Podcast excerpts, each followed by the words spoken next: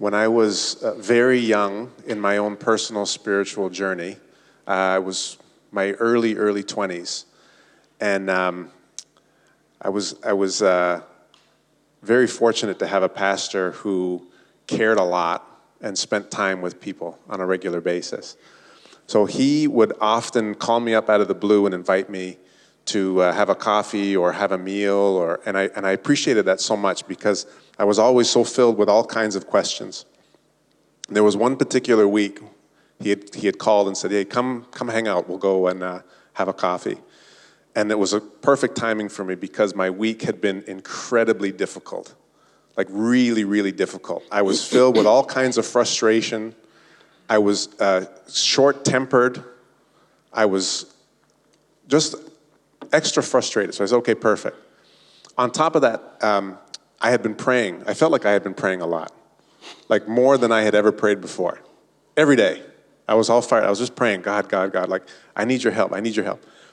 And uh, I sat down with this pastor, and he said, uh, you know, just, hey, tell me what's going on. And then for the next half an hour 45 minutes i just i just vented right you ever have those conversations where you just they're not really it's not a conversation it's a venting session where you're just like mm-hmm i hear it yeah people know that uh, so he was so gracious because every few minutes he would nod and this mm-hmm yeah okay and like yeah oh oh wow okay like the appropriate times he would then also you know just just like he was listening to what i was saying and i said and and, and I've been praying like crazy. Like these two prayers I've been praying over and over again, and it's just like so frustrating because it's like it's like my traffic. The traffic seems to be even worse when I drive, and people are just worse drivers, and the long the lines in the in the supermarket are just so long now and just frustrating.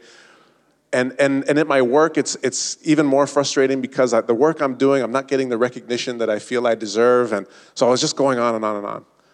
And he said, Oh, yeah, mm-hmm, yeah, good. It's just so kind and pastoral and loving. And I was, Oh, good. And he said, Quincy, what, what kind of prayers have you been praying? Just, just curious. I said, Well, I said, It's been two, two prayers mainly. One is, God, give me more patience. And the other one was, God, help me to be more humble. And he started laughing like, like, like a big belly laugh, like, like to a level that was like uh, so inappropriate for how I was feeling in the moment. Like he was just like head back, laughing, laughing. And I'm like, I'm bearing my soul. I'm so frustrated. Like, what's, what do you mean? And he said, he said, Quincy, how do you expect God to answer that prayer for you? I said, well, what do you mean? He said, do you think that one day you will wake up and be a more patient person? Do you think that one day, because you pray, that you will somehow just miraculously become more humble? Or do you think that God may be providing more and more opportunities for you to actually stretch that, build that muscle of patience, build that muscle of humility? And I did not like that answer. but it made total sense to me. I understood, ah, yes, God, I think in a, in a, in a real way, was answering my prayer for patience and, and, for humility by presenting me with opportunities to be more patient and to be more humble. And it was a really important lesson that I learned. And now, uh, fast forward a number of years, we're here, and, and our church, the meeting house, there have been people that have been praying on a regular basis that we would be the kind of church that embraces peace that, that that's a church that embraces this idea of reconciliation. That's such a big, important part of who we are, our distinctives of, as an Anabaptist. We've been praying that on a regular basis. And then, and then there are days when I look around and I think, my word, God, are you answering our prayer? are you giving us more and more opportunities to actually be a kind of people that are, are, are about reconciliation, about peace? And I don't like that answer but understand that there's, a um, there's an opportunity for us to engage in what God has for us. Um, this morning, we're going to spend some time talking about peace and reconciliation. And I thought, who better than to have a, um, a peace practitioner? Um, some of you will know Samuel and his background well. He's, he's been all over the world um, helping people learn how to live peaceful and, and lives filled with reconciliation. You had that hard stint in Hawaii, I remember you telling me about when God called you to that. Suffering for Jesus. Suffering for Jesus. but then also in places like, uh, like Nigeria, you've been most recently, South Africa, doing some work in, uh, in truth and reconciliation. You've done a tremendous amount of work even in, in Chicago with the police department and some of the, uh, the communities that are there. So you, you know what it takes. You know that it's not a, a, magic pill that you just say a quick prayer and then all of a sudden there's peace and harmony. That requires a lot of work. So I would love to uh, invite you this morning to just share a little bit of what are some of the things, what are some of the ingredients to reconciliation because we need, we need so much help. There's so much work to be done. There's so many instances of broken relationships, even in our midst, within our church, within our own personal lives. We, need help getting it. So maybe we can talk a little bit about some of the, the things that we've got coming up, some of the mm-hmm. practical mm-hmm. tools and workshops that we've got right around the corner. Can you share a little some Yes, we have a couple of workshops that we've been we're offering. Uh, I'll start with taste and see, practicing peacemaking. This is going to be live here in Oakville, and it is not by Zoom; it is in person, and we'll be starting at the end of October. This is a place where you are able to begin to learn how to exercise that muscle. And I say taste and see because it is kind of, you taste it, then we launch you into a longer, peaceful practice session that we have that runs for about eight to nine weeks. So the taste and see, if you are wondering, is this for me? Is this peace deal for me? I think if you taste it, you'll realize, oh, there's something juicy here. So there's an invitation for you to participate. That's great. I think one thing that we're that I'm learning in this in this journey is that it requires practice. Mm-hmm. Um, it doesn't just happen, and it doesn't come from attending one workshop or reading one book, but actually being in conflict and engaging in a way that's that's wanting to be healing, right? That's wanting to be restorative.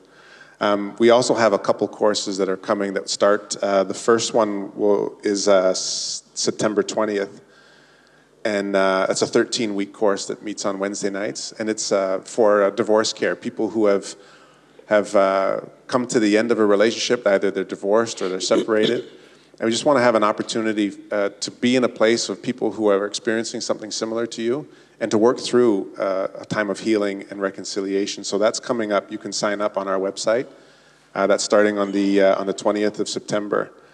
And then uh, October 16th, we also have a marriage course that will be lasting for seven weeks. Um, it's funny when I, I spend time with, uh, with Samuel, and he tells me about the places that he's been all over the world and uh, dealing with uh, Boko Haram, like um, Islamic terrorists in, uh, in Western Africa, and all the work that he does. And I think, my goodness, I need help in my own home. Like, I don't know about that, but And I'm not calling my wife a terrorist by any stretch of the imagination. That's not what I'm saying. But, but I, I, I realize that like in our own relationships is where we need it the most, right? Mm-hmm. The people that we're most closest to, we need that help in reconciling our relationships. So, so the marriage course, I, I it's not, it's uh, starting in the 16th of October. Yes, and it's for seven weeks. Uh, it is. You don't go to the, this marriage course because you're having a conflict. Actually, it's a great place to tune up your relationships, uh, a great place to connect with other couples to do life. It is going to be on uh, cross regional, so it's going to be on uh, online, but you get to journey with other couples that are in this journey. You know, the greatest thing that I've found as I journey with following Jesus is doing life with other believers. And when we do life together, it helps us to build muscles that when conflict arises as a result of life because conflict is just part of life. We're able to navigate it by doing life with other people. Wonderful. Yeah. You started with that food analogy, the taste and see, and it's got me thinking. So now I'm going to ask you for some some ingredients. If you can help us, if you if you chef it up here this morning, and just give us some some key ingredients for reconciliation. Oh, thank you. Thanks. Yeah. So last week we heard a clear call to come follow me, Jesus. My family have a tradition. Uh, we come to church every Sunday, and part of the tradition is uh, when we drive back home, you know, when you sit across the table and you ask a teenager what they learn in church, it is difficult. But I've learned that one of the greatest way to get a conversation going is the tradition which we formed as a result of Sunday after Sunday practicing it is I ask the question, so what did you learn in church today? And one of my teenage daughters said, Come, follow me, Jesus. I said, What did you learn in church today? Come, follow me, Jesus. I go, Is that it? She said, Yeah. Jimmy repeated it, or the quote repeated it three or four times. So I said, At least you're paying attention to the quotation. What else did you learn? She said, Come, follow me, Jesus. So this morning, Jesus invites us to not only be on a journey to come follow him, but he invites us and entrusts us with a ministry of reconciliation. In Second Corinthians chapter 5, and I'll read from verse 16. It says, From now on, we regard no one from a worldly point of view.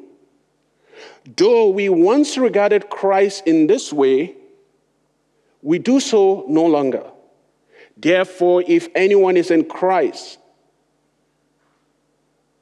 the new creation has come, the old has gone, the new is here.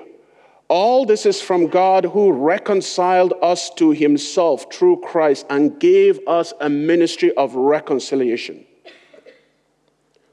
That God was reconciling the world to himself in Christ, not counting people's sin against them.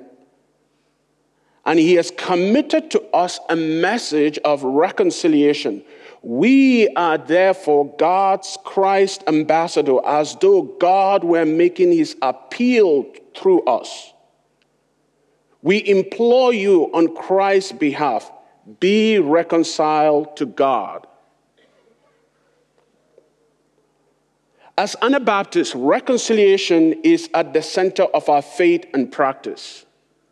And so that means we take this passage in Second Corinthians seriously. We don't just talk about it, we put one foot in front of the other to practice what it really means. Because the first is when we recognize that we have been invited by Christ and he first reached out to us to reconcile us to him. And then he turns around and says, Okay, I now count on you and you and all of us in this room to become the same ambassadors of reconciliation as though Christ is appealing, making his appeal to the broken and the lost world through us. That's big. But guess what? It is possible. And what makes it possible is because Christ know that since you have surrendered to him, since we have come to that realization that he bore our sins on the cross and everything is paid. And now that we know that, and he said, go and be my ambassadors of reconciliation because reconciliation is at the heart of the gospel.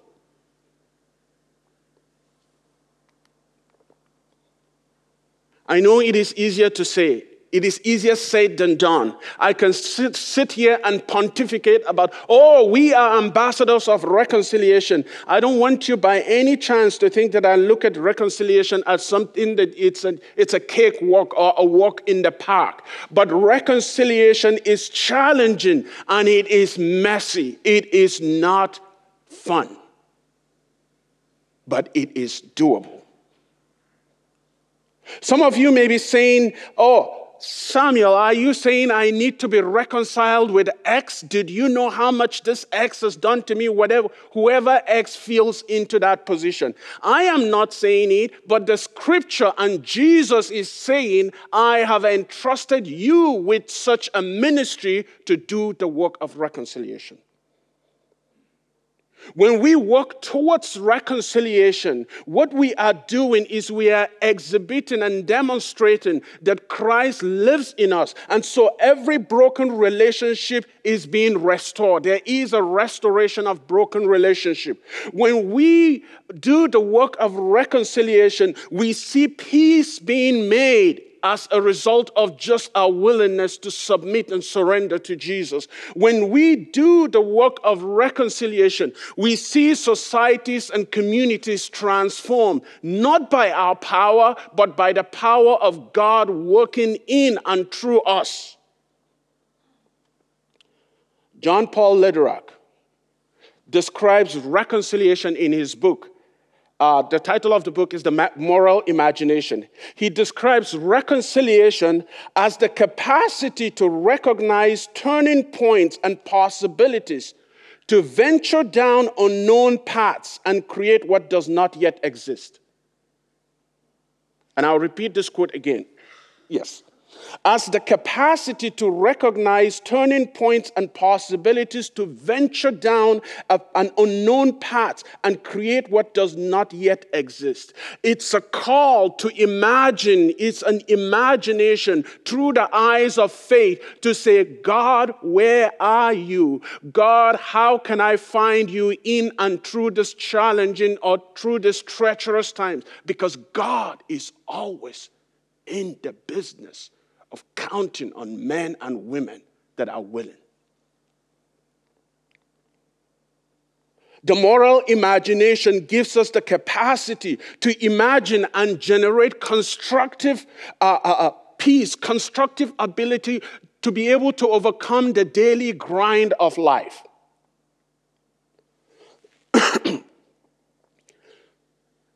the moral imagination opens our eyes to possibilities of what seem impossible.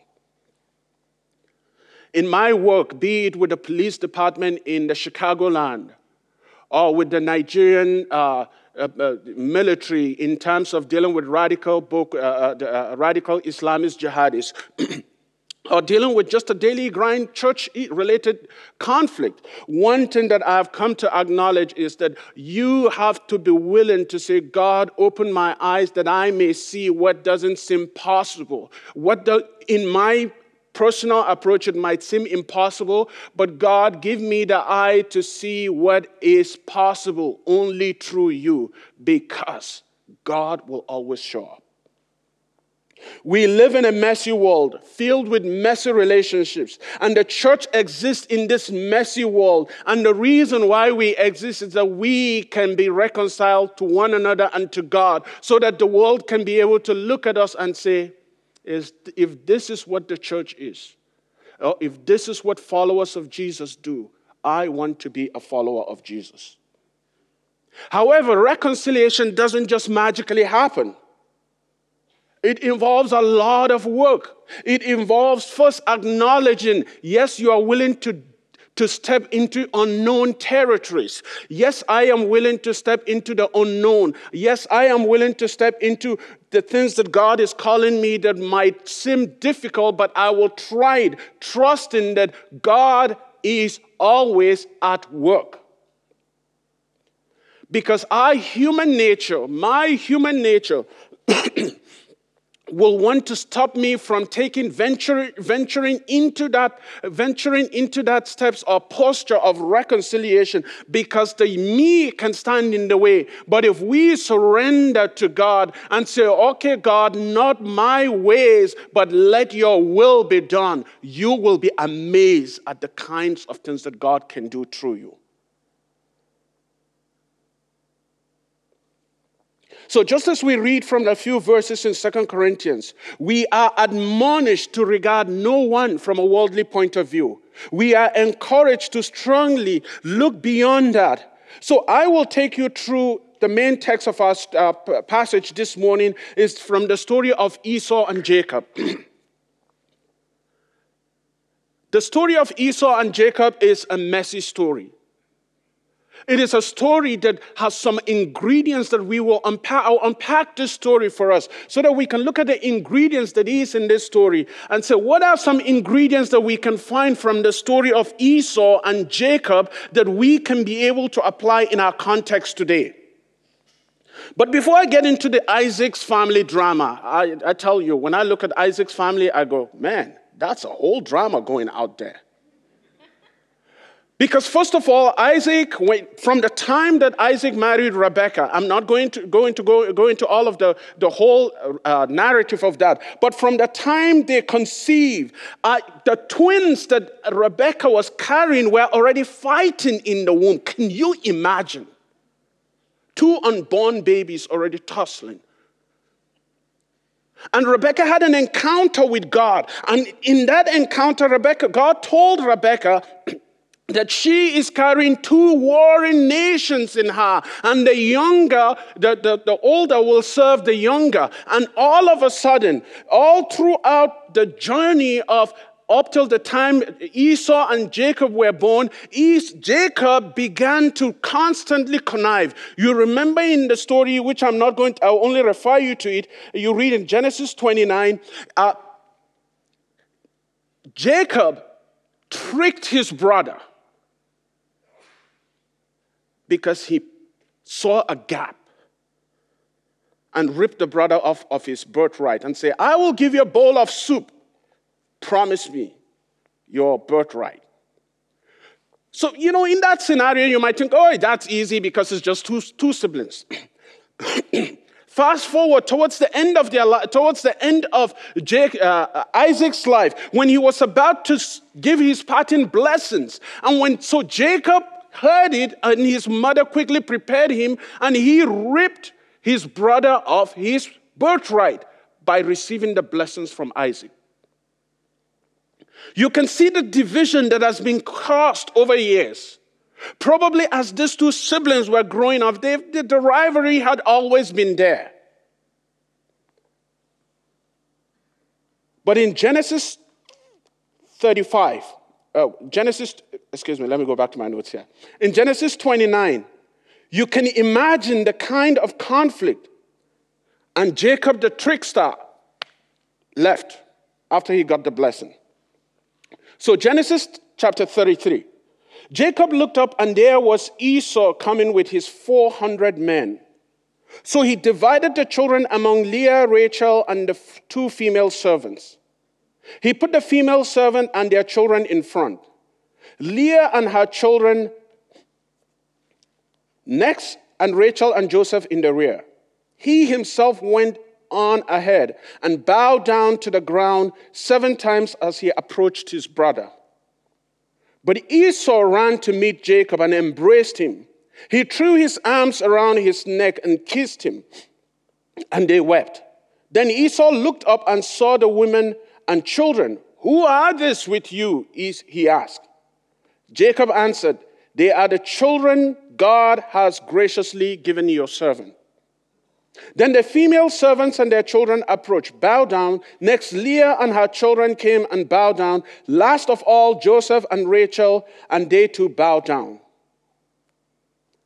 I'll jump to the last three verses. So, verse 14.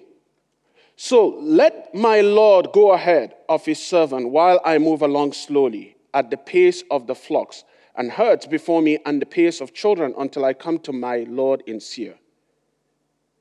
Esau said, Then let me leave some of, some of my men with you. But why do that? Jacob asked. Just let me find favor in the eyes of my Lord. So I will attempt to unpack for us the ingredients that are found, that is five ingredients found in the story between Esau and Jacob. Uh, the ingredients for reconciliation, which is trust, humility, generosity, forgiveness, and, and communication. These ingredients are crucial if a meaningful reconciliation is to take place. Because when a trust has been broken, Whenever a trust in a relationship has been broken, if you remember the story of Esau and Jacob, the story of, in this story, it has taken about two decades, 20 years between the time that Esau, uh, Jacob left. And so for 20 years, these two brothers have not even had a conversation.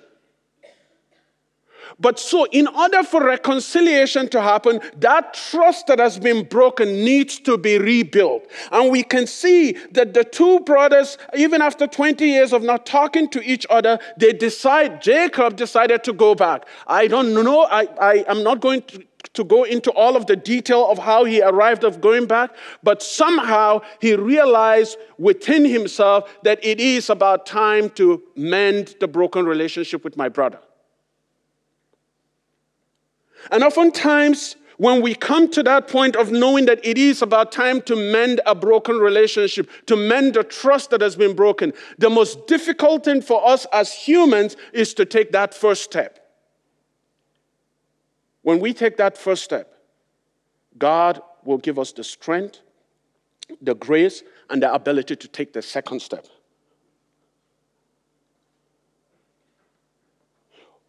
What are some broken relationships that might make it difficult to rebuild trust? If you think about it right now. And this is rhetorical, I'm not asking for an answer. Is it with friends? Is it with family? Is it co workers? Is it leadership? I believe that God's grace can help us if only we can allow that to happen. The second is humility. In Genesis 33, we see Jacob took the additional step of bowing to his brother. Jacob, that was so arrogant of making sure he stole his brother's inheritance, here is the same Jacob bowing down before his brother and kissing his feet. Can you imagine if you go to somebody that have wronged you or you have wronged and bow down and ask them for forgiveness in humility? Can you imagine what can happen? There is an invitation for the church to model what true reconciliation is.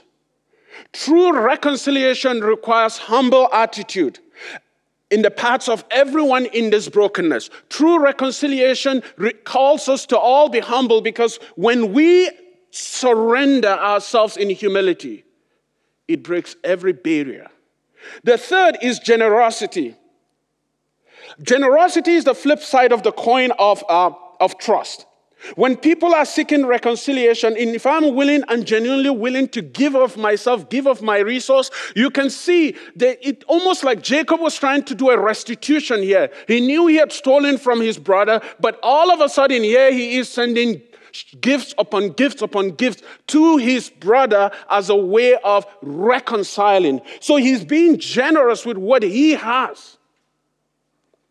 The fourth ingredient of uh, reconciliation is forgive, forgiveness. Jacob genuinely wanted his brother's forgiveness. And you can see why am I saying this? In, in Genesis 32, verse 20, and it appears that Esau as well was willing to forgive his brother. Because when Jacob went to him, Esau came running, hugging him, and kissing him. And the last ingredients, ingredient of uh, is communication. You can see from this story, in their reconciliation, Jacob and Esau talked to each other more than they ever did as younger siblings, based on the account here. Because here they are having this interaction going back and forth. Why did you send these gifts? Jacob, oh, I send it because God has blessed me. And even when uh, Esau said, Okay, then let, let me make sure I keep some of my men to protect you, to care for you. Jacob and Esau had this interesting communication going back and forth because communication then becomes the bridge to which you land on the same page. Because Jesus invites us, friends, that the story of Esau and Jacob is not just a story that we read and we say, oh, it's Esau and Jacob. There is an invitation for us to take this story, to look at the ingredients of reconciliation and, and ask ourselves, how are we living this scripture out in our day to day balance?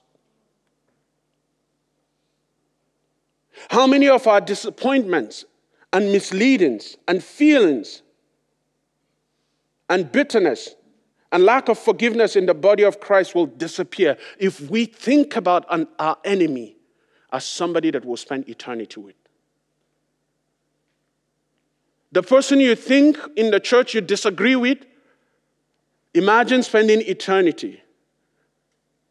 I believe I'll rather reconcile than wait for eternity. The invitation is clear. And that is why Jesus says in Matthew 5:22 that but I say unto you that whoever is angry with his brother without a cause shall be in danger of judgment, and whoever shall say to his brother Raca shall be in the danger of the council, but whoever shall say thou fool shall be in danger of hellfire. There is a call for us, church, to have an imagination beyond what we can see if we are to be a people that seek to model reconciliation. Jesus' call invites us to see the capacity to imagine ourselves in a web of relationship that includes even the people we'll disagree with. Jesus' call invites us to, to have the ability to embrace complexity without even getting caught in the schisms of the complexity. Jesus' invitation is for us to commit to a creative act of peace building. Because we have to think outside the box. We have to think, I want to sound, maybe sometimes people call me that I get a little bit too Pollyannish bipolar, I'm so optimistic, I'm so hopeful that whatever the brokenness, I have confidence that God who calls us is faithful. And this God who calls us is not only faithful, but He will do what He promised He will do. He will restore all the years that has been broken. And I believe that as a church, in the seasons that we are in, there is a deeper call to be intentional about reconciliation. We cannot remain where we are. We cannot say it is okay to sit in when there's an opportunity for us to build this muscle of reconciliation. Friends, the invitation is loud and clear. The prayer, my prayer for us as a church is that we will model to the world what reconciliation is. And we're not doing it because we want to pat ourselves on the back and say, oh, look at us. But we are doing it because we love God so much because God wants to do greater things in and through our brokenness. Let us pray.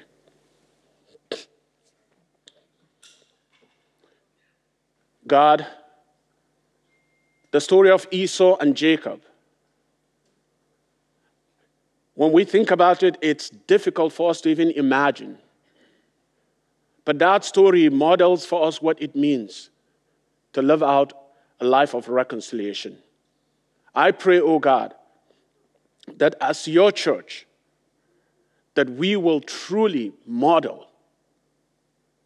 We ask that you break every barrier, every wall that will just stand in the way of being true ambassadors. And I pray for your grace. As we do this, it is messy, but it is doable because you say all things are possible to them that believe.